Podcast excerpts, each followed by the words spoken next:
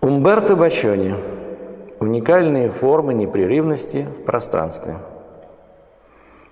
Футуристов интересовала не только живопись, но и скульптура. На нашей выставке представлены бронза отливка самой, вероятно, известной футуристической статуи. Это работа Умберто Бачони «Уникальные формы непрерывности в пространстве».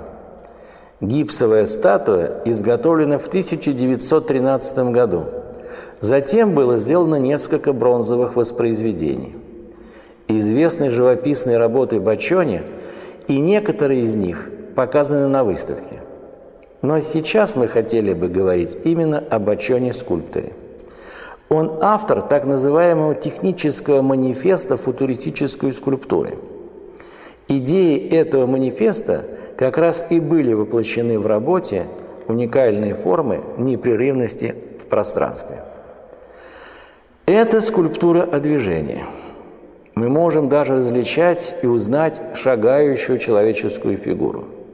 Но для Бачони сама фигура, как таковая, не представляла интереса и ценности.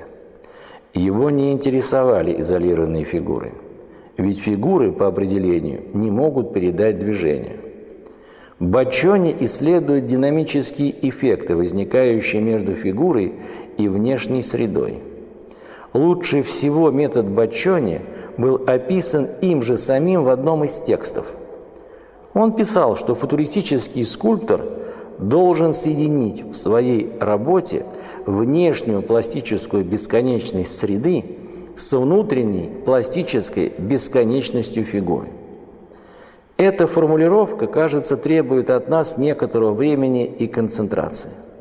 Возможно, следует повторить ее про себя несколько раз – Размышляя над ней и над этими бесконечностями, правильно будет попытаться дополнить пространственную непрерывность скульптуры Бачони бесконечностью же тела самого зрителя, обходящего вокруг скульптуры и образующего с ней общее пространство динамического единства.